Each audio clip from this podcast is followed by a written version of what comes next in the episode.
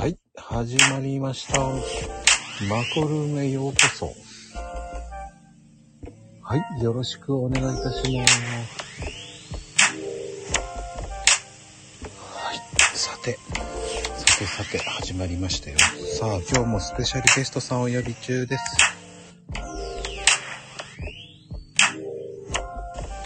少々お待ちください。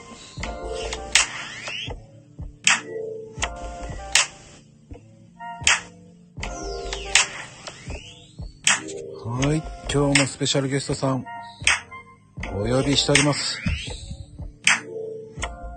えーと、いらっしゃるかなは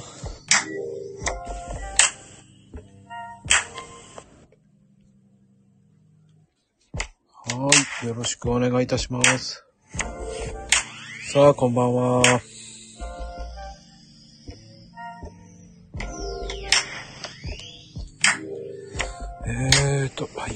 少々お待ちください。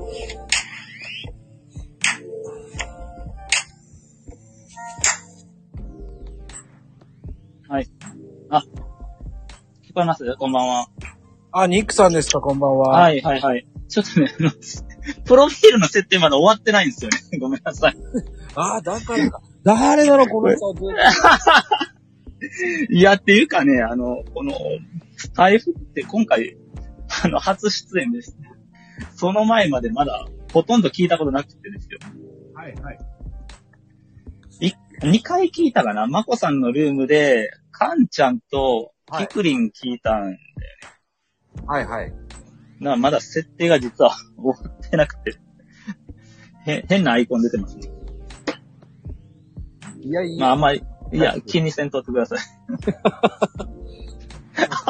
まさかのまさかですよね。誰やねん、こいつって感じです。いや、誰だろ、この人手挙げてるって。いやー、怖いな。だから、違ったらそうですねね。やばいですね。失礼しました。いやいや、大丈夫。いや、でもね、はい。僕ね、だから、こうつどうやって繋げるのかなと思ってね、わかんなかったですけど、まさかこんなアイコンで 登場するって。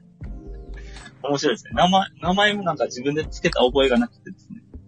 入れないとそうなってしまうんですよ。あー、そういうことか。はい。ね。これがデフォルトなわけですね。そうなんですよ。あんまりデフォルトで出演してる人はいないでしょうね。あ、たまにいます、たまに。ああ、本当に。あ っていうか、まあ、そのうち設定します。いや、大丈夫ですよ。あの、今日はよかっ、たよかった。ちょっと、えーって思われてるだけですから。ですよね。いや、まあまあまあ、ちょっと、これ途中で設定変更したらまたおかしくなりそうなんで、このまま行かしてもらいましょうか。あの、まあまあまあ、あの、変えられますから、そんな焦らずに、もう、わちゃわちゃしたらもうダメですから、負けですから。大丈夫です、大丈夫です。もう全然、あの、自分のペースでやればいいと思います。ですよね。これってあの、でも、パソコンからはあんまり操作できないんじゃないですか？これなんかいきなり iPhone にこう飛ばされまして。アアプリでしかできないんじゃない？あ、そうなんですよ。ああ、やっぱりね。そういうこと。はそうなんですよ。いはいはい。まあ、あのスマホでしかできないんですよね。悲しいはいはいですけど、なるほど。そういうものなんですね。申し訳ありません。スタイフい、やいやいや。ふあの、良さそうな、優し、そし、優し、優しくないような。いや、なかなか貴重な経験やな。あで、これ普通の iPhone からいろいろ設定がじゃあできるわけなんですよね。これ、普通のプロフィールページかなんか行くわけですよね。そうです、そうです、そうです。あまあいいでしょう、それはちょっと。今後、今後の課題ということで。すいません。いじ、あの、そんな難しくない操作です。はい。あの、あの、誰もが簡単にできるような設定され、しやすいやつなんで、へえ、そうなんだ。はい。皆さん、もう最初の頃は違うのをやってたんですけど、皆さん今、今いる方は皆さんすごいですよね。あの、ツイッターのアイコンのまんまやってますよね。素晴らしいですよ。はいはい変えてますよね。ああ。まあ、それはね、わかりやすくていいですよね。素晴らしいと思いますよ。多分、その、マコルーム出た後に、いや、これはやんなきゃいけないと思って慌ててみたい やってるかもしれないけど、ありありですね。うん。最初から完璧な人もいますよ。いますよ、でも。そうなんか。いや、でも、まこさんこれ何回やってるんですか？もう合計。おかげさまで、えっ、と、92人目です。ああ、そうなんですね。ああ、じゃあ光栄だな。うん、ありがとうございます。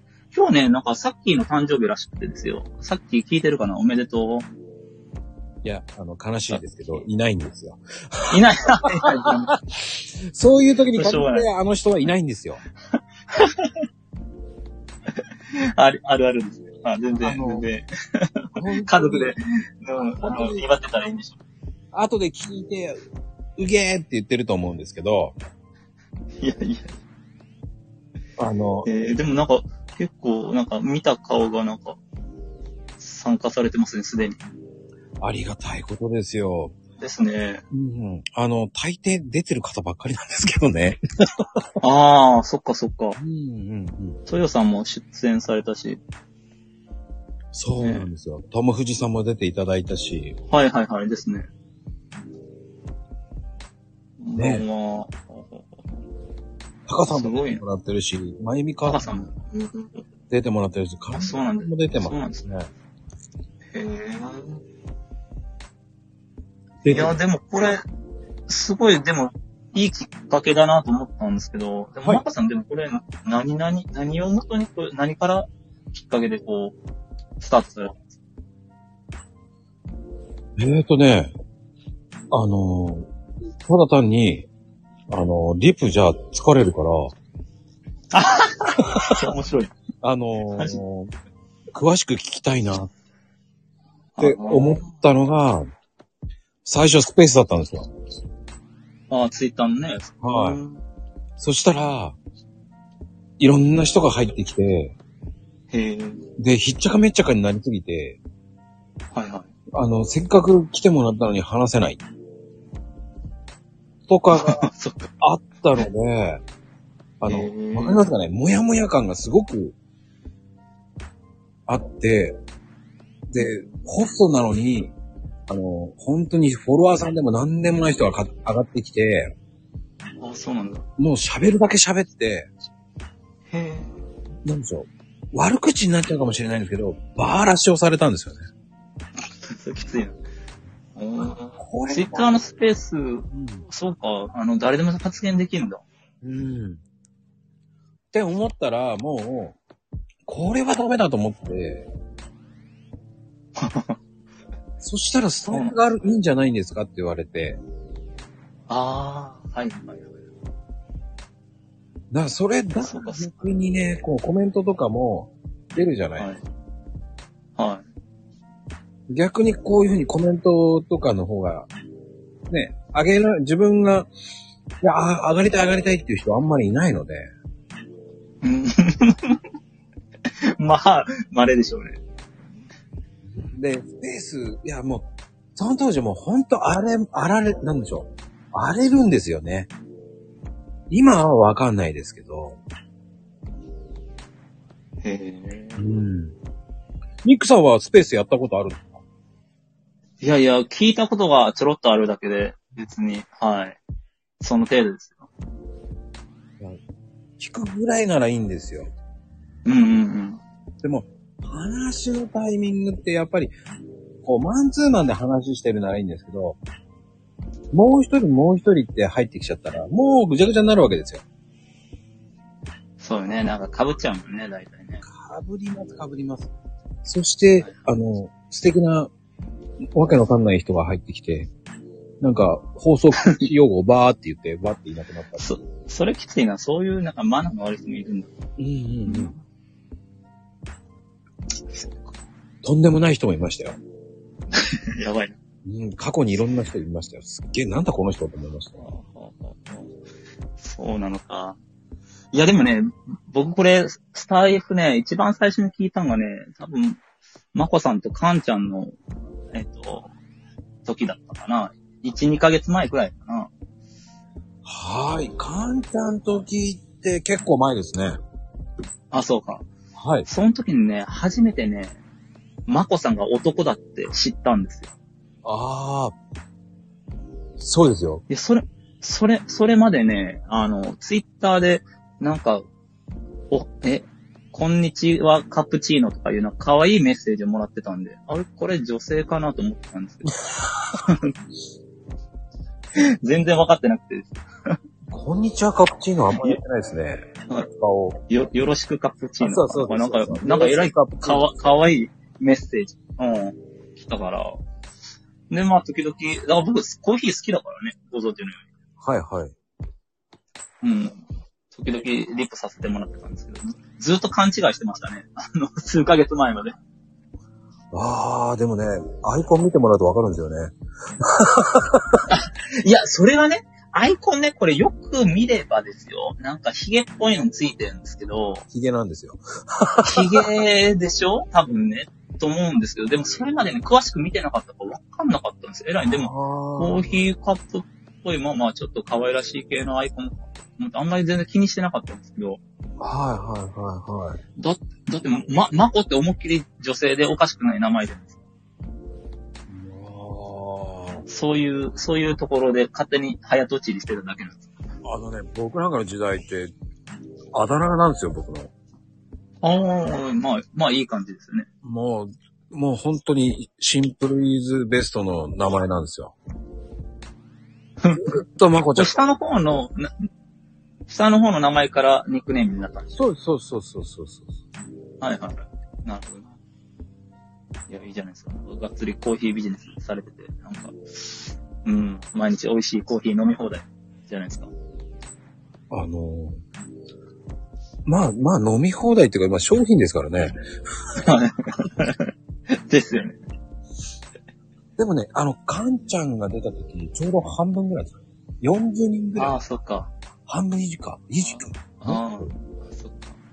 なのはいはい。その分かなり人出てますからね。はいはいですね。相当出てますよ。いや、でもすごい、でもその人脈というか、なんかいっぱいお友達がいてすごいなっ。いやー、断られまくりですよ。この人生っていうか、この財布は。あ、これマコルームですか？そうですよ。大変ですよ。ああ、そっか。いや、僕もなんか声かけていただいて、なんか、なんか全然シナリオも、なんか、なえ、なんか何も聞かされてなくて、ど、どうしようかなと思ってたんですいやいやいや、もうそんなのあったらつまんないじゃないですか。そうか。あの、台本通りやんなきゃいけないっていうのが、こう、リアルな話が聞けないじゃないですか。そうなのかね。うんうん。あの、まあでもこういうなんかぶっつけ本番っていうのかなこれはこれでまあ、あれなのかもしれないですけどね。あの、なんですよね。聞かなきゃいけないってなっちゃうと、棒読みになる方もいるし、えー、まあ準備しすぎたりするとね。そうです、そうです。もうね、最初の頃ね、そうやって準備する方が何人かいたんで、ほうほうほうもうしないでくれって言ってるんですよね。あ、そういう感じなんうん、しちゃうと、紙のペラペラペラペラって、まあ、まあ、あの、移動してる音まで拾っちゃうんで。あ、そっか。うん。はい。もう、なんでしょう。いいや、ダメだよ、そこまで正確に聞いてないよっていうのあるじゃないですか。1900、わかりますか ?2000、ああ、なんか、あこ細かい説明をしされるね。いや、そこまで。求めてないんですよ。まあ、3、4年前でもいいんですよ、とか。はい。なるほど。正確にしなくてもそこまでね、っていうのあるじゃないですか。はい。うん。だからニックさん的にも、こう、ツイッターを始めたっていうのは、なんでツイッターを始めたんですか？ツイッターなんでだったかな？ちょっとね、1年以上前なので、なんかはっきりこれっていうのはないんですけど、アカウントはね、ずっと昔からあったんですよ。で、休眠してて、はい。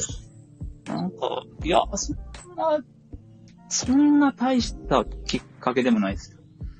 ただ、なんかまあ、自分もかじってみようかなとか思ってただけなんで、はい。いや、全然全然普通に。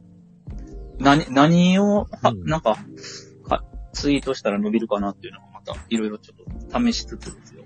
まあはい。今に落ち着落ち着いてるって感じですけど、はい。まあし試行錯誤ですかね。いやー、それでも、やっぱり、こう、影響力はありますよね。影響力っていうかなんか勉強になることが多いからね。うんだからまあ、まあつ続けて、うん、まあ楽しく続けてるって感じですかね。うーん。だからそこがね、やっぱり、ニックさんのすごいとこで、いやいや、まあ。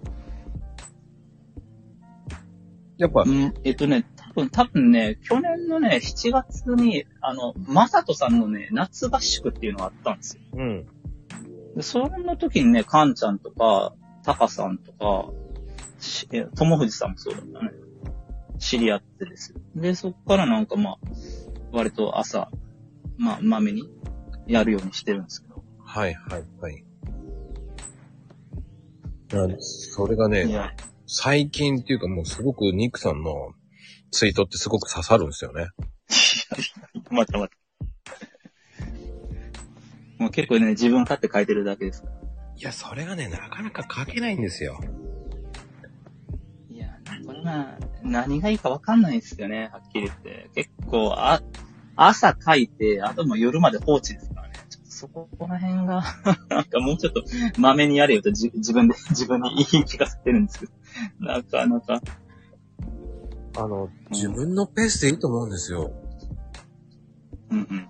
あの、できなければできなくてもいいんですよ。うんうん。それをね、あの、義務としてやっちゃいけないと思うんですよね。はいはい。お、おさっき来た。お、さっきお誕生日おめでとう。あ、おめでとう。っていう感じなんで、なそこまで、その、こう、負い目を感じることはないと思いますよ。うんうんうん。まあ、ツイッターってもう本当に自由ですよ。ですね。うんそれはありますから自分の好きなようにやれるからいいんだと思うんですよ。はそういうのがあるから、こう、うん、こういる、こういうね、スタイルで、あ、この人とお話ししたいなとかなるんですよ。い。そうそう、なんかね、僕もまこさんのこういうネタ、めちゃめちゃなんか専門的な情報を毎日発信されてるからすげえなと思っててですね。あちょっとなんか、うん勉強になるわって日々思ってたんで、うん、まあ呼んでもらえて、まあ光栄って感じですね。いや、お互いに、その、思ってたんですけどね。いやでも、そこはね、僕は逆に、その、やっぱり、ニックさんも海外に行ってたわけじゃないですか。はい、長かったですね。15年ですもんね。そうですね。もう10 16年か。もう16年以上、ちょうど16年か。うんうん。そんなもんですね。長かったですね。アメリカですか？やっぱり。最後はアメリカだったですね。最初、香港に行って2年半追ってですよ。は。で、パリに行って2年追って、それでアメリカが11年半ですかね。それでちょうど16年になるはずなんですね。どうです？香港、パリ、えーアメリカ。そうですね。サンフランシスコがやっぱり居心地良かったですね。まあどこも悪くないですよ。香港は香港で良かったですし、パリはパリで良かったんですけど。あね、パリ、でも物価高いじゃないですか、パリって。ああ、超高かったですね。ユーロ、ユーロですしね。なんか、うん。なんかまあ、どれも高く見えちゃいますね。っていうか、ま、マジ高かったです。いやーだって、ちょっとご飯がね、そうそうそう。うどん、うどんセットで2000円近くしてましたからね。普通、普通に。だってマックに、マックもだって2000円じゃないですか、だって。ああ、そっか。まあね、もうどんどん上がっててもおかしくないですね。日本円がちょっと今、なんか、さっき詳しいと思うけど、円安がちょっと強烈に進んでるから、やばいっすよね。いやー、これからどこまで行くのかっていうぐらいですよね。140円ぐらい行くのかな やばいっすね。ねえ。はい。何十年前だろうって感じですね。140円台って言ったら。やばいっすね。ちょっと日本沈没の危機ですね。いやー、でも、もうおかしくない状態でしたよ、前から。うーん。でも、マカさん的にはでも、豆を海外から仕入れてるわけでしょ？あ、まあ、貿易っていうか、うんうん。そのなんか、コストの値上がりがね、ちょっと直撃しそうですよね。うーん、まあでも、やっぱり港が、あのーなんでしょうね。港戦争で負けちゃった時点でもう終わってますよ。コンテナとかそういうのも、ね、今本当にない時代ですから、う。うん。中国にほとんど持っていかれちゃってるわけですから、そうか。なかなかね、簡単じゃないですよね。何をするにもね。そうですよ。だって、やっぱ輸入頼ってるところはどこも厳しいんじゃないですか、これから。うん。相当きついと思いますけど。でも、マコさんはなんか、海外で生活されてたんですか？あのーそうですね。あのー本当に、まあ、奥さん外国人だったんで、前は。はいはい。結構行ってましたよ。あ、あちこち、じゃあ、海外、お住みだったんですか？住んだっていうか、まあ、その日その日で遊んでました。ええええそうなんだ。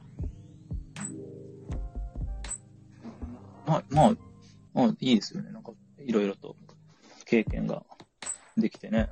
いや、僕もね、だから旅行好きだから、うん。なよくわかります。あの、なんでしょうね。騙されまくりましたよ、でも。大変や。そうか。でも、ニックさんはどうですか？でも。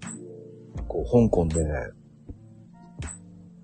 大変な思いですか？はまあね、最初は英語に苦労したとか、まあね、そうそういうのはありますけど、うんそれ以外の危険のために会うっていうのはまあ、まあ、少ない方だと思いますよ。大体まあ、あの、そういうのに近寄らないようにしてました。ああ。近寄らないようにしてでも来るんですよね。おお、そうかないですね。わかんないトラップですよね。ほんああ、それちょっと嫌やな。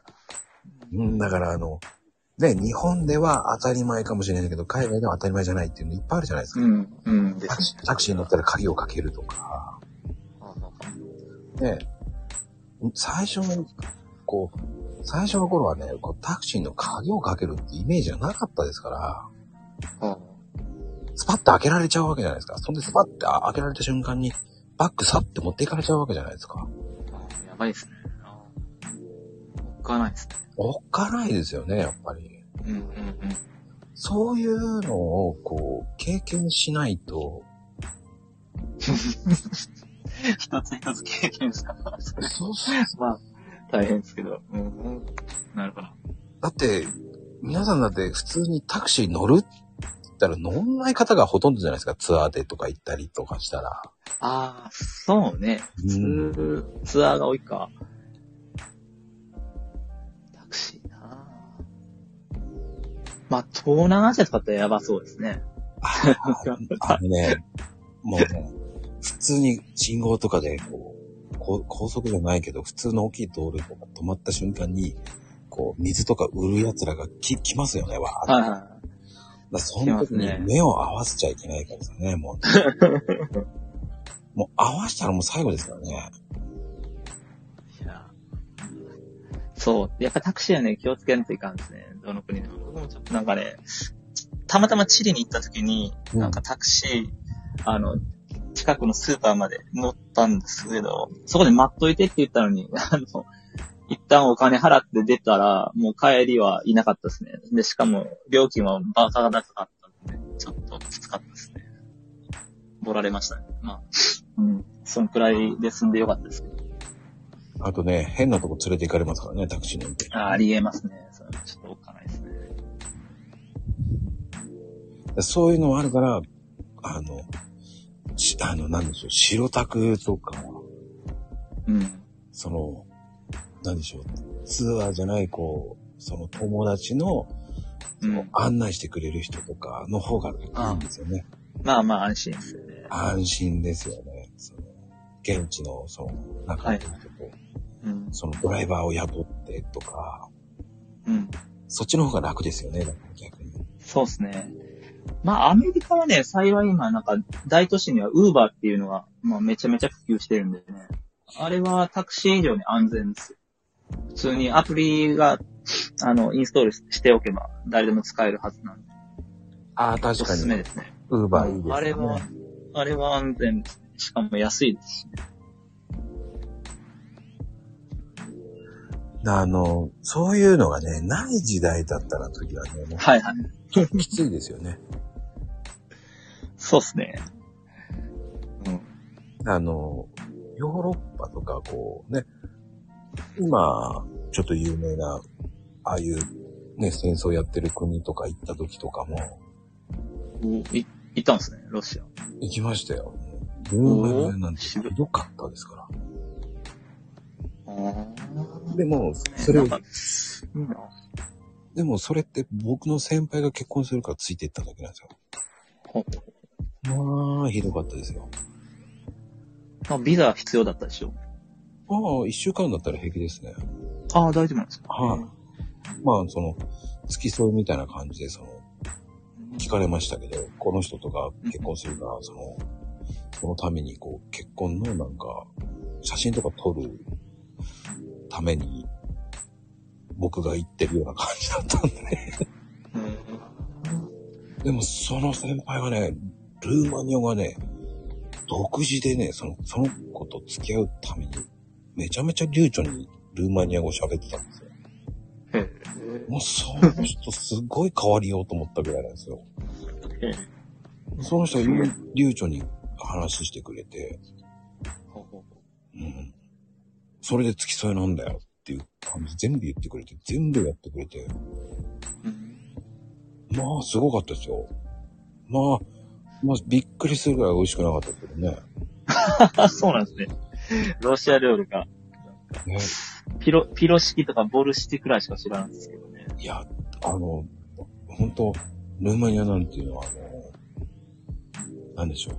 コマネチとかドラキュラしかいないから、有名なのって。あそうですか。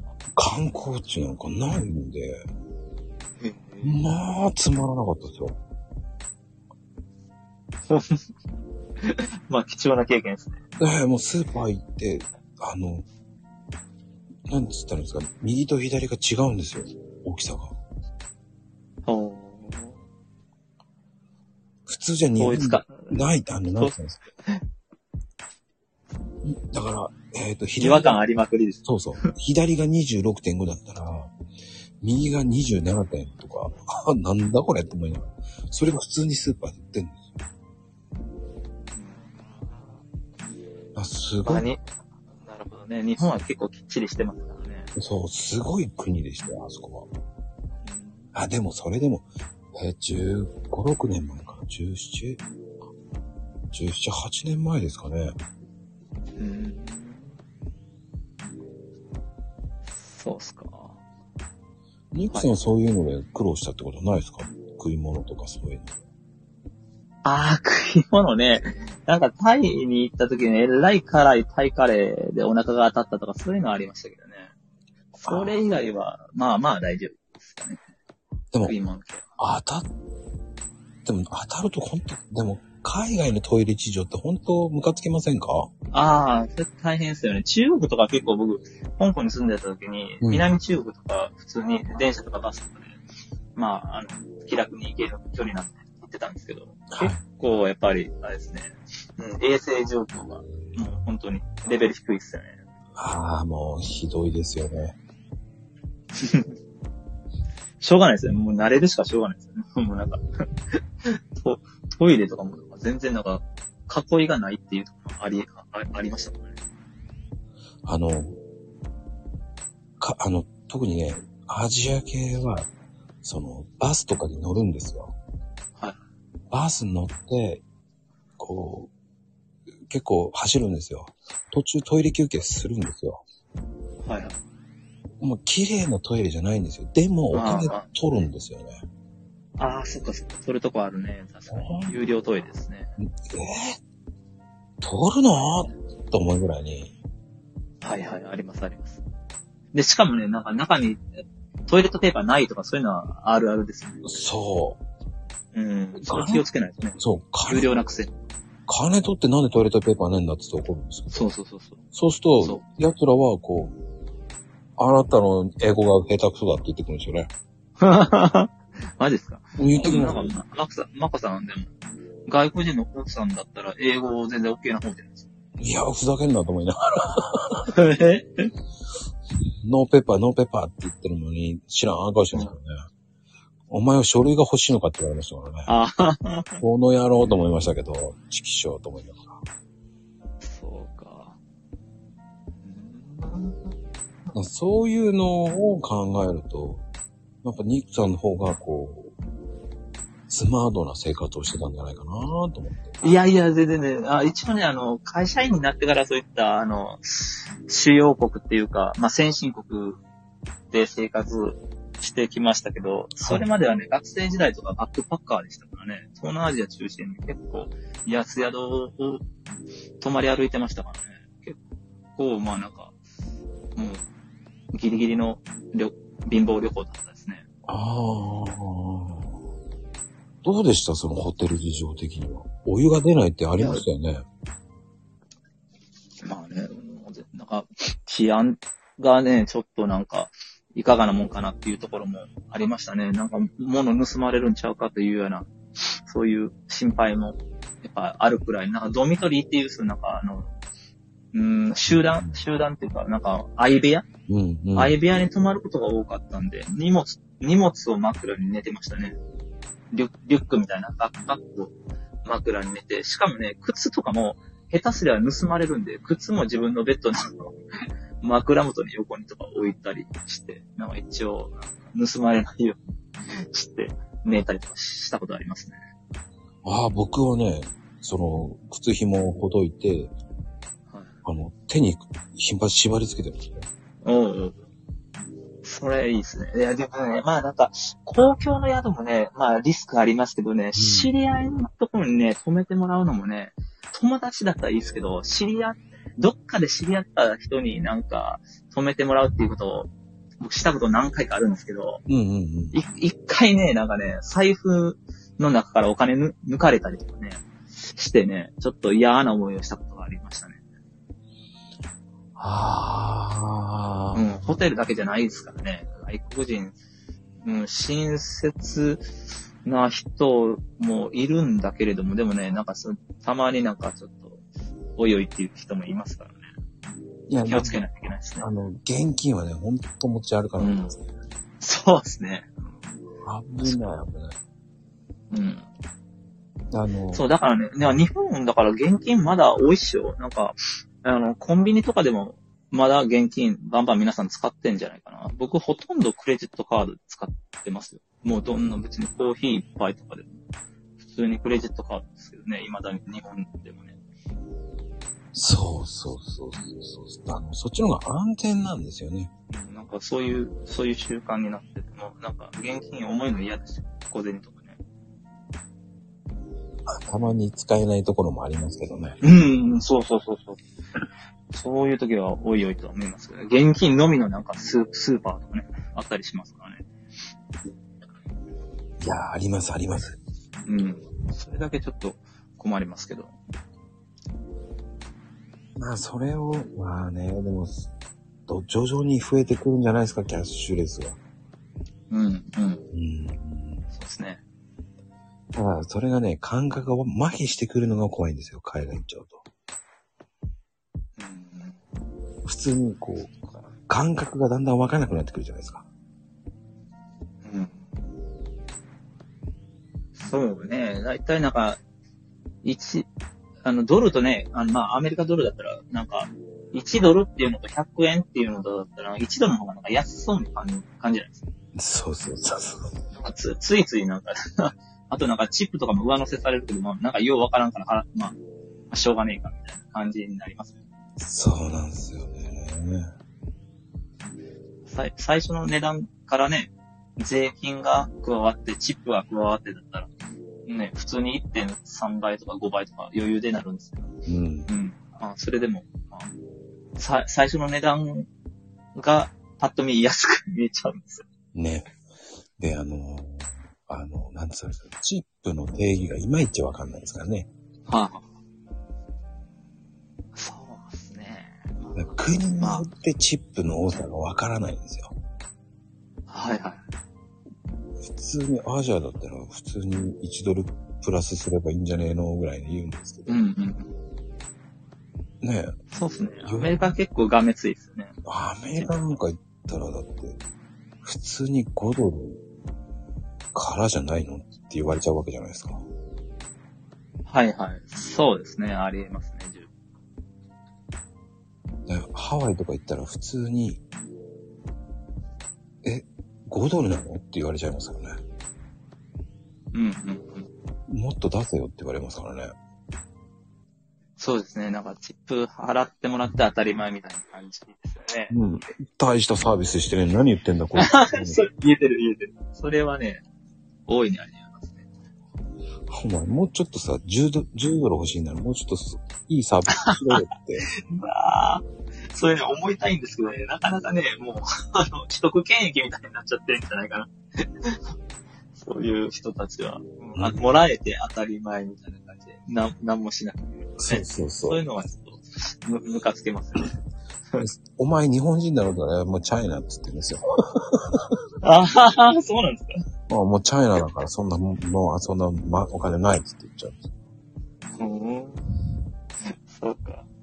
あの、中国で名誉チェーンって言うと、お金ねえよっていう意味なんですよ。そうですね。だから名誉チェーンっつって言ったら、あ、くそって顔してますよね。そこはね、こう、アジアの顔っていいなと思いました。ああ、そういうこと。ああ、はい一応、なんか、き、うん。わかりますわかります。日本人だったらちょっとお金持ってるやろみたいな感じで思われる恐れがあるって感じか。そうそうそうそうそうそう。そうか、そうか。まあでも、そういう海外行った方が皆さんいいと思いますよね。そう、行った方がいいんだけどね、今コロナでしょだから今日もね、頑張って、あの、たま、マイルが溜まってるんで、うん。海外旅行、久しぶりに行きたいなと思って、はいはい。あの、頑張って、こう、マイレージで特典航空券予約しようと思ってたんですけどね。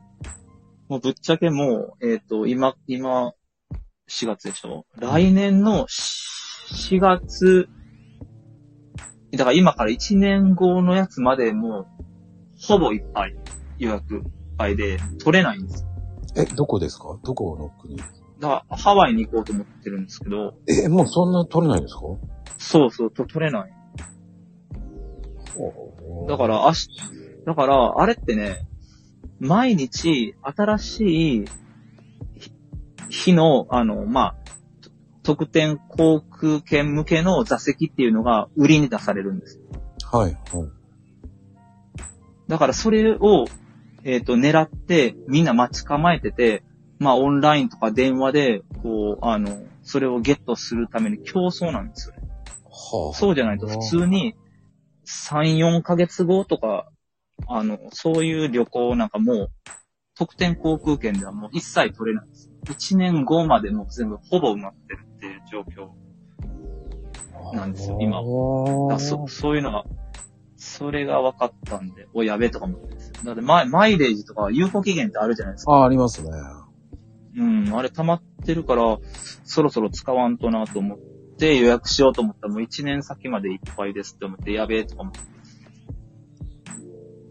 ああ、もうでも僕、もうマイル全部使っちゃったんで何ももう、興味ないです ああ、そうなんですか。え。離婚しそう、だから、ここ、うん。使ってないんあ、使ったんだったらいいじゃないですか。僕ね、ここ2年間、全然海外に旅行できてなくて、はいはい。で、全然マイレージ溜まったまま使ってないんですよね。だから、有効期限っていうのが近づいてて、うんそれで、しまあ、あの、延長できる、その有効期限を延長できるっていうことは、つい昨日知ったんですよ。僕の場合 ANA なんですけれども、はいそれは自動的にっていうか、申請すれば、あの、まあ、漏れなく、来年の3月末まで延長してもらえるっていうことが分かったんで、まあ、い一応 OK だったんですけど、はいはい。来年の3月末までに、その、有効期限が切れるマイレージを使わないと、今度は執行しちゃうわけなんで、もともとは今年の9月、今年の9月末までに切れる予定のマイレージだったんで、やばと思ってたんですけど、うんそれが延長できるっていうことが分かったんで、で、それでも、まあ3月末までに予約をして、取れそうなのがまだ4月のいつになるか分かんねえって感じですね。今日のところは。ええうん。だから、妻と子供と3人分のチケットをい、ね、いつの日程で確保できるかっていうのが、まだ見えてなくて、幸い、まあ、も子供もまだ小学校5年生なんで、まうんあ学校休んでもいいかとか思ってましたね。僕的には勝手に。それでまあ、僕もつ妻も仕事がなんとか、あの、帳尻に合わせられそうなんで、まあまあ、まあ、あの予約取れたらそこを休みにしようかなって思ってるんですけど、それがね、ちょうど1年後です。まあ多分取れればね、4月で。う、うんうんうん。それくらいのが混み合ってますからね。まあ、こ特典航空券の部分はね。だもうちょっとね、特典航空券の枠を広げてほしいんですよね、本当は。そうですよね。うん、そうなんですけど、多分ね、枠広げてもね、ぶっちゃけですよ、この2年間みん、みんなほとんど海外旅行とか行けてないじゃないですか。うんうんだから、あの、マイレージ余りまくってるんだと思うんですよね、皆さん。だから、それでそろそろもう、あの、行きたいなと思って予約しようと思ったらもうなんかなかなか取れない。そういう現状なんです。慌ててるんじゃないですか、みんな亡くなりそうだから。そうそう、それもありますよね。うん。で、その延長の話もね、期限、有効期限延長の話も自分で、えっ、と、ネットで登録しないと延長にならないくって執行しちゃうんですよ。だから、そういうちゃんと情報収集して、それで登録をして初めて有効期限を伸ばせるんで、それ知らずに執行しちゃう人もいるでしょうから、やっぱ要注意ですよね。恐ろしいですね。うん、うん。知らないと損しますよね。ああ、そうそうそう、知らないと損。知らないと損ですよね。まあ、あの、まあでもね、あの、パスポート切れてる人もいますから気をつけてください。気づかずにき切れてたら嫌やな。そう。そうそう。いや、パスポートはね、本当にヒヤッとしますよ。なかったら。あの、僕、有効期限は OK だったんですよね。2回くらいね、ちょっと本当にマジヒヤってしたことがあってですよ。はい。僕、ガンガン海外旅行昔から行ってるんですけど、一回ね、僕が、あの、すげえ、あの、会社員になって、そんなに経ってない頃、20代の前半くらいだった時にですね、うん。あの、僕の同僚が、あ僕、独身寮に住んでた時にですね、遊びに来よったんですよ。はいで夜遅くまで飲んでて、で、で、そいつも、まあ、飲んでて泊まって、で、もう、次の日、僕、海外旅行なのに、はいはい。目覚ましセットするの忘れてしまってですよ。ええで、こう気づいたらもう、なんか、し飛行機出発する、もう直前やんみたいな感じで、あやべえと思って、その時ね、僕、えっと、日本から、あのね、あ、その時たまたま、あの、宮崎に行ったんですよ。今も宮崎なんですけど、その当時も宮崎に行ったんですよね。はいはい。で、それで、えーっとですよ。オーストラリアにだ、オーストラリアじゃないか。インドネシアかな？インドネシアにとにかくダイビングに行く予定で、飛行機を、えーっと、宮崎空港から、まあ、羽田、成田、どっか経由で、そう国際線っていうような、そういうチケットを押さえてて、はい。とにかく宮崎空港に行かないことには、あの、乗り継ぎができないんで、はこれ、超やべえとか思って、もうね、目、目ね、あの、バチッとさ、やべえと思って冷めたんですよ。本当に。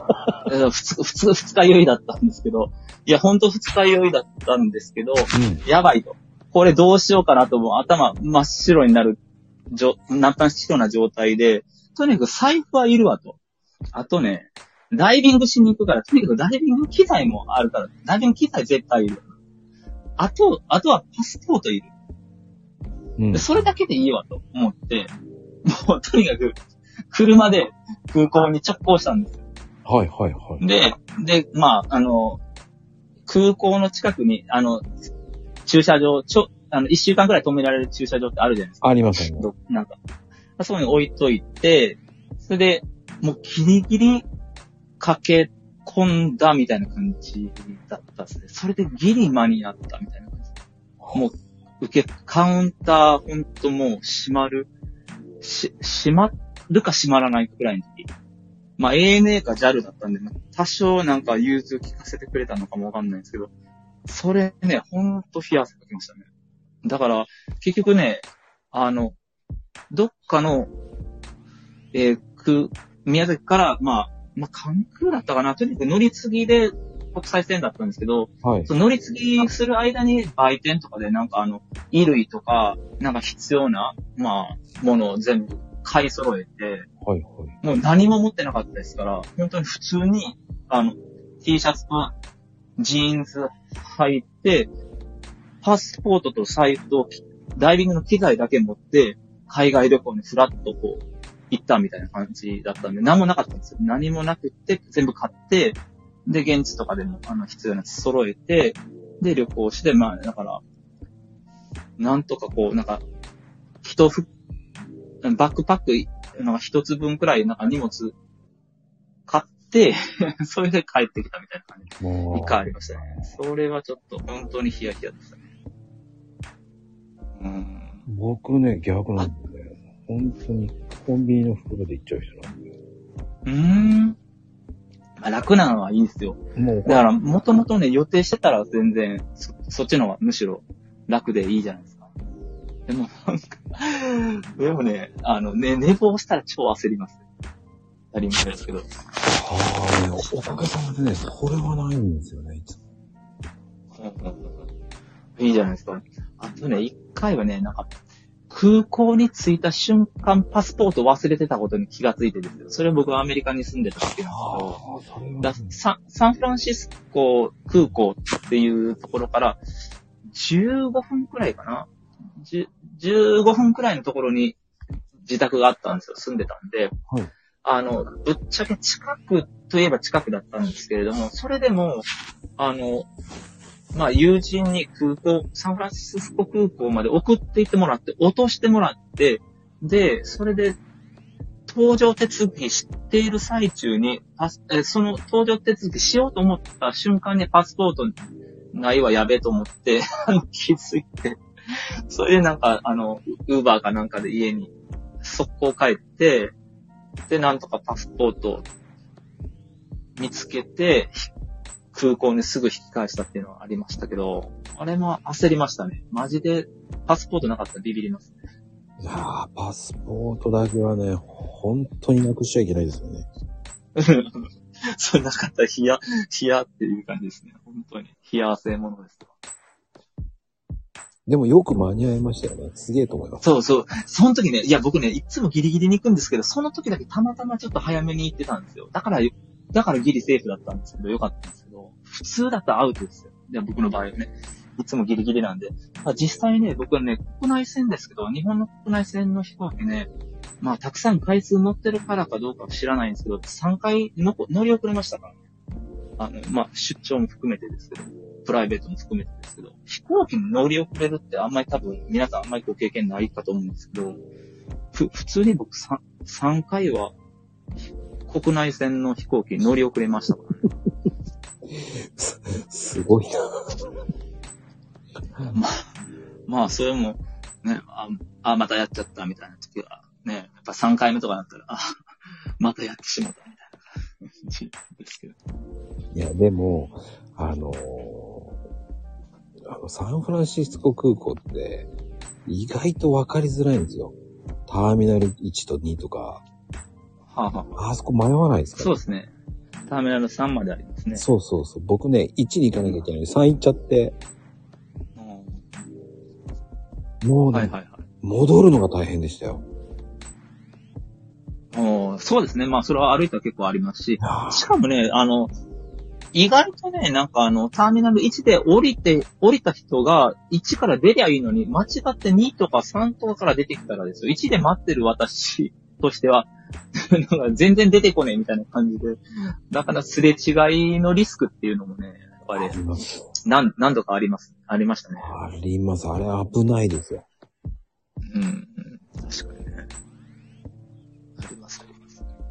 あの、空港に慣れてないときついですよね。だかはいはいはい。らまあ、ターミナルね、本当にたまに間違えるんですよ。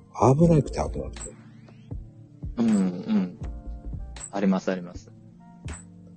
それが、こう、こう、なんでしょうね。ツアーとかだったらいいんですよ。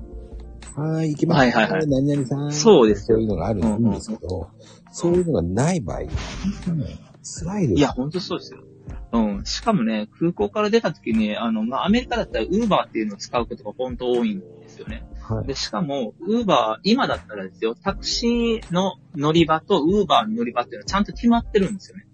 うんうん。だけれども、Uber がこう流行り始めた時って、まだそこまで明確な、その乗り、え待ち合わせ場所っていうのは設定されてなかったんで、空港側としてもですね。うん。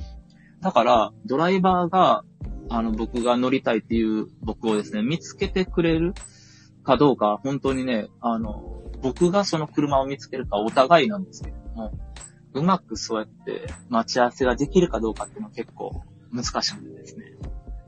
あなかなか苦労したことあります。うん。あの、知らない方もいるんで、ウーバータクシーって感じですよね。ウーバー、ウーバーの配達の人間バージョンって言ってもらった。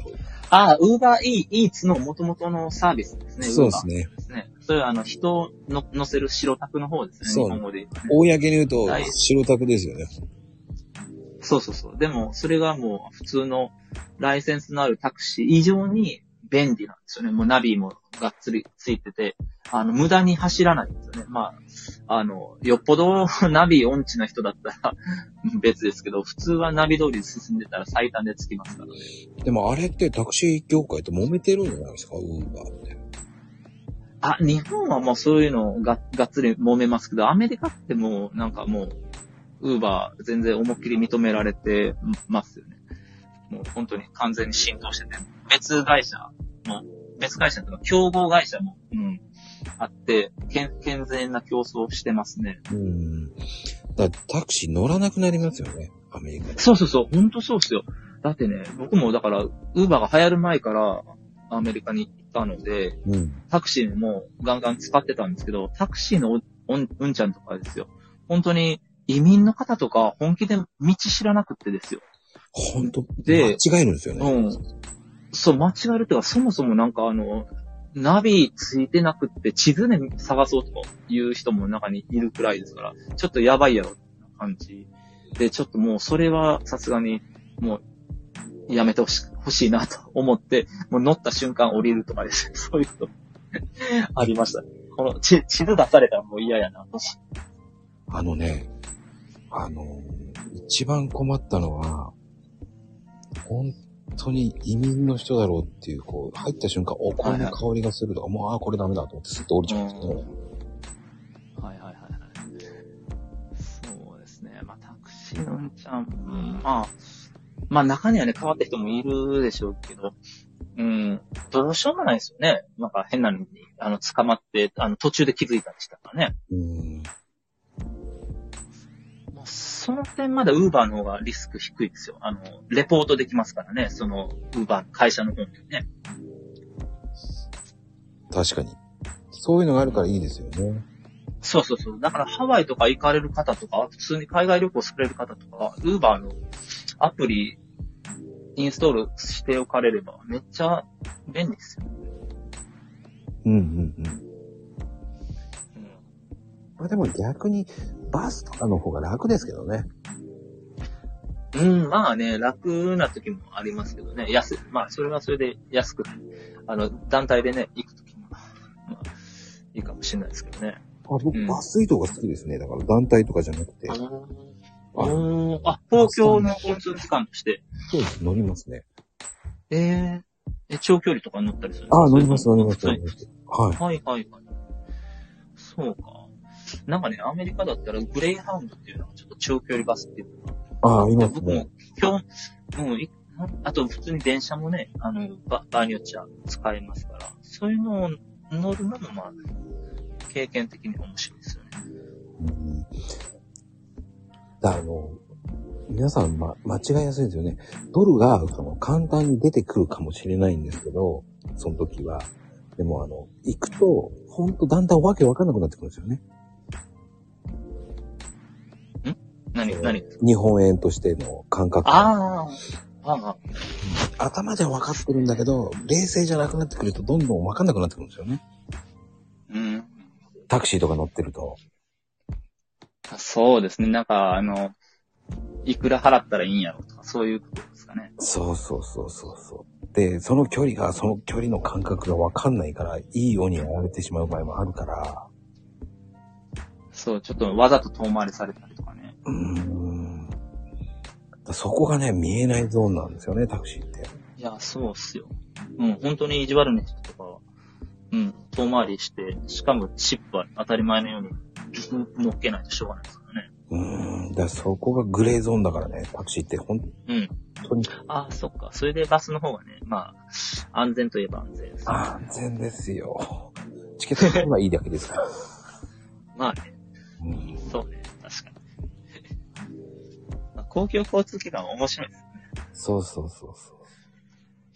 いや、でもなかなかでも、本当に個人旅行で、公公共交通機関を乗りこなす、使いこなすっていうのは結構難しいですね。ハードル高いですよね。ああ、でもなんとかなりますからね。うんうんうん。ね。貴重な経験でしょうねそうね。でも、国のな、国ってその国のドルじゃない時の本当絶望感ってないですけどね。だからフィリピンとか行くとね、あペソあ。とか、はぁーとか思いながら。もう一回だけフィリピン行きましたけどね。なんかまあ、ちょっと、それは、たまたま香港からゴルフしに行っただけなんですけど、はいはいあ。んまり危ない、あ危ないところには近寄らなかったですね。僕は近寄っちゃったんですよね。ああ、なんか、あまあ、フィリピンも結構危ないとこああり、あり、あるでしょうからね。うん、ペソとかね、本当に、あのーまあね、僕はその、本当フィリピンでもラグニョンっていう、こう、バス乗って行ったんですけど、はいはい。まあ、もうバス、すっごいエアコン効きまくって寒かったですけどね。死ぬかと思った。そうか。効きすぎだ通効かと思いながらなさそう。もう、みんな長袖っていうか、みんな長袖でちょっとジャンバー着てる人もいるし、えーみんな知ってんだろうね。うん。だってもう入った瞬間寒いんですよ。か。ああ、それ知らなかったらやばいですね。うん。ビビりますよね、だからね。そういう時は。うーん。まあ国によってそのバス事情って違うから、違いますね。ほんと、南米とかああいうのはバスはもうほんとエアコン効かないですから、あ、暑いじゃないですか。もうやばいやばくない？素敵です。あまあその辺をね理解してないとちょっときついですよね。ーうん。南米か、南米も行ってみたいな、また。ココーヒー絡みで行ったりするんですか？南米は。いや、行ってみたいっていうのがあって行きましたよね。そうか。ああいうの大丈夫でした？カメラ撮ってって撮ろうとしたらそのまま持ってっちゃったり逃げられたり。ああ、それは今までなかったですね。でもそれは本当に気をつけた方がいいですね。うん、僕それ追っかけて捕まえましたけど。おお、えら。すげえ。ちょっときついですね。もうだからね、やっぱり自撮り棒の方がいいなと思いましたよ。ああ、はいはいはい。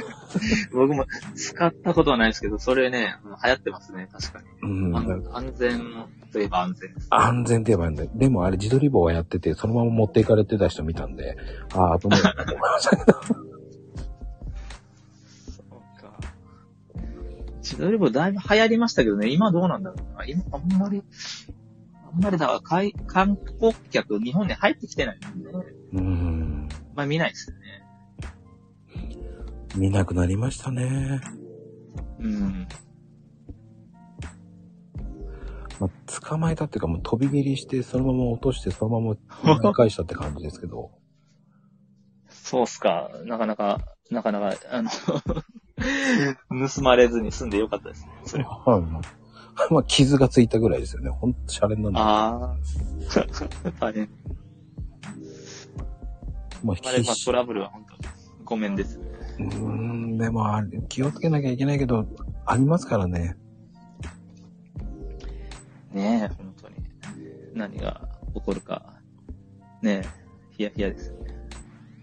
だって日本でも自転車のサドル持っていく人もいるわけじゃないですか。そう。サドルっていうかね、いや僕、日本だけじゃないんでしょうけどもう、どこら辺でも、なんかいい自転車乗ってたらやばいですよね。うん。うん。だ僕もサンフランシスコで、僕の、僕ちょっとお店やってたんですけど、そのお店の前、目の前に置いてる自転車、うちの従業員の自転車が、その車輪を、そのポールに鎖でくくりつけてたんですけど、でそのタイヤ1個、車輪1個残して本体と、あの、そその他全部持ってかれてましたからね。それよくありますよね。ああ、でしょうね。うん。あっという間になんか、車輪だけ、一個だけ 残って、盗まれてて、マジかみたいな感じでしたね。あの、部品で売れるらしいですね。そうそうそう、でしょうね。うん。ボディとか部品とかね。うん。いや、そうですよ。で、本気で、あの、路上で売ってましますもん、なんか人。何でもありだと思ってるんですよね、だから。いやいやいや、あり、あり、ありですそれがね、日本もだんだん、ね、バッテリー盗んだりとかいるじゃないですか。うん、それはちょっと物騒ですね。うん、だからそこもなりつつあんのかなと思いましたけどね。うん。まあまあ、自転車はね、なんかあの、僕も、実はね、昔、昔っていうかアメリカに行った時トライアスロンやってたことがあったんですよ。はい。その時って、あの、まあ、練習しないといけないじゃないですか、当然ながら、あの、自転車の方もね。うん。それで、自転車、スポーツサイクリングに乗ってるんで、この鍵とかね、あの、ちょっと、ん十分なかったんですよね。鍵って、あ言ってもチェーンみたいなものを一応持ってはいたんだけれども、うん、うん、うん。普通、なんか、れ練習するときってそんな、身軽な格好でしますからね。うん。そういうなんか鍵とかも、まあなんかちょっと小さなリュックかなんか使ってた時はありますけど、なんか自転車をね、なんかすごい、で、いちいち鍵つけたりつけなかったりしてましたから、あれも危ないといえば危ないですよね。スポーツ系の自転車って、鍵が本当に、うーん、その、ママチャリじゃないですからね。本当に普通にチェーンで、チェーンをどこに結びつけるかがう、ん、うん。ポイントですよね。で、あれ、スポーツ用のチャリンコって軽いですからね。そうそうそう。もうなんか、持って本当に車輪だけの残しても持ってかれる恐れが十分ありますよね。一つ間違えるとね、スパッて持ってかれちゃいますからね。そうそうそうそう。自転車はまあ、そう、自転車気をつけないといけないし、僕ね、一回ね、じ自転車でね、事故ったことがあって、本当にね、やれやれっていう感じだったんですけど、はいはい。もうなんか普通、普通に自転車で車道を走ってたらですよ、あの、車が側道にこう駐車してた、その。ドアがですね、急に開いて僕、本当に避けきれずにっていうか、本当に全然避けられないタイミングでガーンと開いたんで、つま、ぶつかって僕はね、宙に飛んで、ヘルメットしてたからよかったんですけど、全身打撲でですね、なんかね、もう、ち感知するのにね、半年近くかかってね、まあ、入院はね、しなくても済んだんですけども、ほ、もうね、もう、ベッドから起き上がるので、もう一苦労みたいな感じで、笑ったら痛いとかね、本当にね、骨折はしなかったんですけどね、もう本当にやれやれっていうのはなんか、打撲を負ったことありますか、あ、あったんですよね。でもなんか自転車もね、危ねえなと思ってです。いや、危ないですよ。そううん駐車してる車の、うんそば、そばを、やっぱりね、東やっぱりね、よ余裕を持って通らないと、いきなりドア開いたら巻き込まれちゃいますからね。で後続とか来てたらめっちゃやばいですし、うん。本当に僕の場合は、まあ、ダブクで済んでよかったんですけど、うん。ちょっと危ない危ないって感じでしたね。いや、でもね、自転車の事故危ないですよね。うんうん。めっちゃ危ないですよ。僕の知ってる病院の先生は半身不随になって、病院あそう閉めちゃいましたからね、その方。大変ですよね。うんうんそういうのがあるからおっかないですよね。そう。やっぱけ、怪我とか事故とかはね、本当に気をつけないとね、うん何をやっててもね。うん。まあでも、ニックさんトライアスロンやるんですね。すごいですね。それサンフランシスコにいた時にね、あの、友人がやってて、それで声かけられて誘われてやったんですけど、まあまあね、あの、運動不足だったんで、まあちょうど良かったかなとか思ってたんですけど、結構最初はね、最初は結構プレッシャーありましたよ。ってね、うん。普通に1.5キロ泳いで、うん。ウェットスーツ着てですけどね、うん。泳いで、で、30キロくらいかななんか、30キロくらい自転車で走って、で、10キロくらいは、また、ジョギングみたいな感じで走らないといけないんですけど、うん。相当体重重いですし、しかもね、僕ね、ウェットス、ウェットスーツ着て、その最初のトライアスロンのレースの時ね、首が苦しくってですよ。なんかもう死にそうだと思って、リタイアししてやろうかなと思ったくらいだったんですよね。本当に初めてだったから。そう、普通そうですよ。うん。いや、でね、うんやべえと思って一生懸命、こう、最初普通、なんかレースだからクロールするわけですよ。はいはい。でも、なんかね、なんかおかしいと、なんか苦しいと。なんか変やと。だから多分ウェットスーツだから、なんか練習してる時と本番とちょっと勝手が違ったのかもしれないんですけど、うん、なんかなんかね、苦しくて、これはやべえと思って、で、しょうがないから、あの、せ、背泳ぎに 切り替えて、そんで、方向がね、全然違うところに泳いでいってしまって、ちょっと遠回りになったりとかですね。で、それで後でちょっと、あの、息が吸えるようになったらちょっと冷静になれたんですね、背泳ぎで。んで、上、ぷかぷか浮きながら、浮か浮かびながら、背泳ぎしながら、あ、これちょっと首のチャック緩めたら楽になるかもと思ってですね。背中のチャック緩む、首のチャック緩めて、ああ、これは助かるわと思って、あ、これで死なずに済んだわと思ってですね。それで、まあ、背泳ぎしながら、あ、なんかちょっと、あコース外れたなと思って、あの、あたりを見回して、で、ようやくなんか、コースの口戻って、で、まあ、遅ればせながらなんか自転車乗ったりとか走ったりとかして、うん。うん、なんとか完走できたんですけど、えらい時間かかったんですけど、それが最初のレースだったんですね。最初のレースで完走しないですよ、普通。えいや、それね、結構ヘビーだったんですけど、まあ、なんとか、あの、初挑戦だったんですけど、それなんとかクリアできて。うん、まあ、ひいひい、おえー言いましたけどね。いや、それ普通、普通、うん普通ね、あの、運動不足でやるレベルじゃないですよ。そうっすよね。だから、は、は半年くらいトレーニングしたのね。し、し、4ヶ月か5ヶ月くらいはトレトレーニングした覚えがありますね。本当にね、僕マジで運動不足だったんで、社会人になってからほとんど運動らしい運動をしたくはなくて、うん。やばいなと思ってたところだったんで、で、40代に入ってしばらくした頃ですね。それで、えーまあ、友人に声かけられて始めたんですけど、その時は、まずはジョギングから始めましたね。毎日、なんか朝30分くらい家の周り走るところから始めて、うん。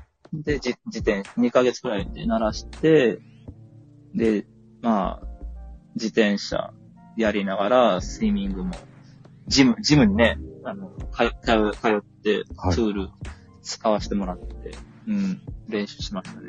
そ、そんなんでできるんですか？すげえな。いやいやいや、まあ、まあ、4、5ヶ月くらいは、やっぱり、時間かかりましたね。それでも。いや 普通、そんなは4、5ヶ月でやれるレベルで、やれ、やれて完走できないですよ、普通。いや、まあまあ、なんかね、すげえ。そう、一人だったらちょっと続、続けにくいでしょうけどね。まあまあ、友人がいたっていうのもあってですね。まあまあ貴重な経験でしたですね。さすがにね、うん疲れますからね。でもその後どうでした？うんうん。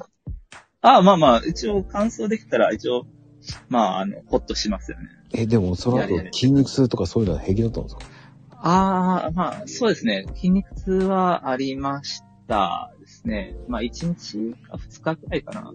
でもやっぱりまあ、練習してるんで、はいうん一応まあ、レースはレースでこなして、ちょっと大回りしたけれども、うん、筋肉痛は普通に1日2日くらい治ったかな、すごいないやいやいや、準備してたら、あの、結構高齢な方でも、あの、乾燥ゆ楽々してますからね。うん。やっぱり、トレーニング次第でしょうね。いや、それでもすごいと思うんですよ。多分俺無理だな。いやいや。まあ、まあ、なんか、ま、フルマラソンってなんか結構走ってる人いると思うんですけど、まあ、トライアスロンって自転車もしないといけないし、うんあの、泳がないといけないんで、なかなかハードル高いと思うんですよね。だから、まあ、自分で、なんか自転車、まあ、借り、借りるか買うか、あとは、まあ、スイミングの場合は、ジムにどうしても通う必要がありますからね。そこら辺、うんやっぱめん、めんどくさいというか、時間を取るのが、まあ、ちょっと、ね、大変だったりしますよね。一週間に、最低でも、まあ、ロギングは毎日か朝やるとして、まあ、あとは、まあ、自転車と水泳で2、3日はね、それ以外の時間作らないといけないですからね、無理やりで。はいはい。すごいな。でもそれができるっていうのが僕はね、すごいと思うんですよ。いや、それはやっぱりね、しないとなかなかですね。うん、だったと思いますね。はい。また、なまってますけどね。また、運動せんといかんですけど。いや、でもね、ぶっちゃけですよ。日本、冬寒いじゃないですか。で、夏蒸し暑いんで、ちょっとね、運動を外でするっていうのは、本当にね、あ億劫、億劫で仕方がないんですよね。そんなことないですか、なんか運動不足なのは。その感が、気候のせいに僕はしちゃってるんですよ。あの、僕はどっちかっていうと、あの、寒くて、あの、室内系が多いんで、え運動でですか？はあ、いいじゃないですか。し室内で運動できるんだったら。ね、うん。それで、全天候型で、もう自分のペースで運動ができて最高じゃないです。自分はだから、あの、壁登りとかしかやんないんで、はははは。ええー、そういうの、そういうのやるの？すげえあもう、最近、本当に、わ 10, 10年ぐらい前までは、海とか行ってたんですけど、おおそうなんですね。でも、だんだんね、こう、寒いんですよ。はあ。入れないんですよ。え、な、夏っすか？海入れなくなるんです寒くて。ああ、それね、いや、僕もね、あんま、ああんまりね、海とかあんまり好きじゃないんですよ。僕、もともと水泳部だったんで、泳げるんですけど、うん。あの、海とか、あの 砂っぽいし、なんかまあ、海の水がちょっと塩、塩でベタベタするじゃないですか。なかなか、なかなかちょっと、海に、海で泳ぎたいっていうニーズないですね。なんか、でもまあ子供が、なんか泳いでると、しょうがなく付き合わないといけないとか、そんなレベルですね。海に関しては。全然その辺は全然いいんですよ。寒さだけなんですよ。冬はあーさ冬は入りたくないんでって思って。いや、寒いのはきついですね。寒いの僕めっちゃ苦手なんで、さ、例えばなんか川の水とかも冷たいじゃないですか。はいはいはい。ああいうのも超苦手ですね。で、プールもね、なんかちょっと温水のプールでさえ僕は寒く感じ、冷たく感じちゃうんで、なかなか、うん、うんかその、入ってる時はいいんですよ。はあはあ入ってる時はあったかいんですよ、意外と。そっから出た時ね、めちゃめちゃこう、首周りがめちゃめちゃ寒いんで。寒いですよね。それもねしかもなんかホテルにも戻るまで時間がかかるし、すぐだったらいいですけどね。プールだったらすぐじゃないですか。うん。そこがね、嫌になっちゃったんですよね。あ、ダメだ、俺向いてないなと思って。ああ、わかる気がする。なんか僕も、なんかう海よりもプール派ですね。どちらかというと。楽な方がいいな。うん。だだからね、じゃあ雪の方ゲレンデ行きゃいいんじゃないって言うんですけど、ウィンタースポーツですか？そう、そっちはね、寒いよねって思っちゃうんですよ。ああ、いや、そ、そう、それは寒いですけどね。どうなんだろう。僕は、普通はなかなか行かないんですけど、スキーをちょっと、ちょっとだけかじったことがあったんですけど、その時はまあ頑張って行きましたね。まはあ寒かったけど。うん。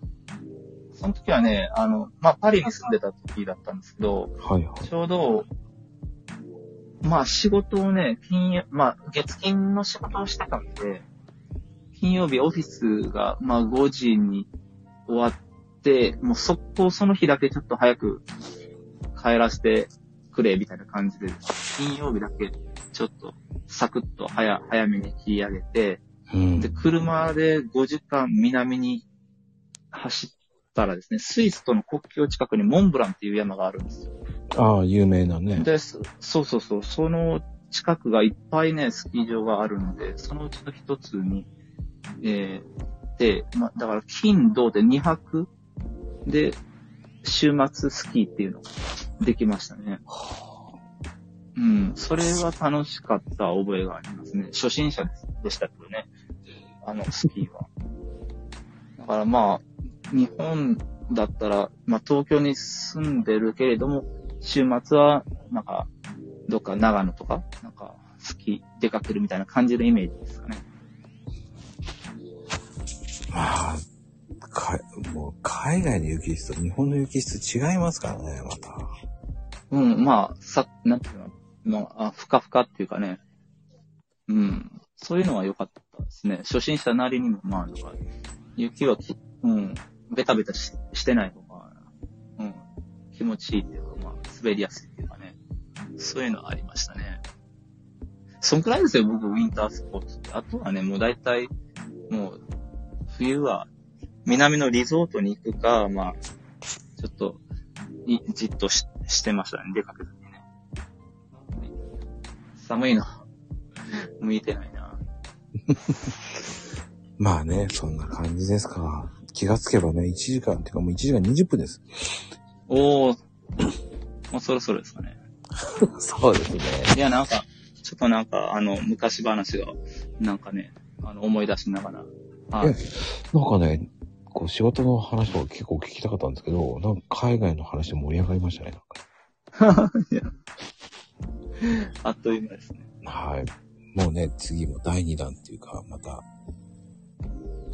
ね、出ていただきたいと思いますよ、本当に。まあね、なんか、どんなネタになるんやろうってね、全然なんか、毎回毎回呼べなさそうですけどね。いや、うんそれがあるから面白いんですよ。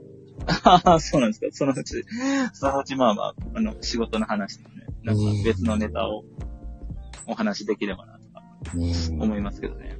いやいやいや、本当にね、あの、コメントの人たちは、なんか昭和集満載でね、コメントいっぱいしまくってましたけど、あ そうですか。うんなんか、ニックさんありがとうございます。こうね、華麗なトークに、皆さんね、トライアスロンにびっくりしてましたけどね。いやいや、またね、はまあな、何かしら運動した方がいいなと思ってるんですけど。うん。うんはい。それをね、すぐこう、違うところにスンとこう、動かさなきゃってってトライアスロンに行くっていうのがすげえなっていう、行動力の凄さをね、いや、いい。改めて、そういうところに、あなんかね、チャレンジするのは、まあ、いい経験になります。うーん。いやいやいや、これはいくつになっても、ね、皆さん挑戦するのみですよ。ね、はい。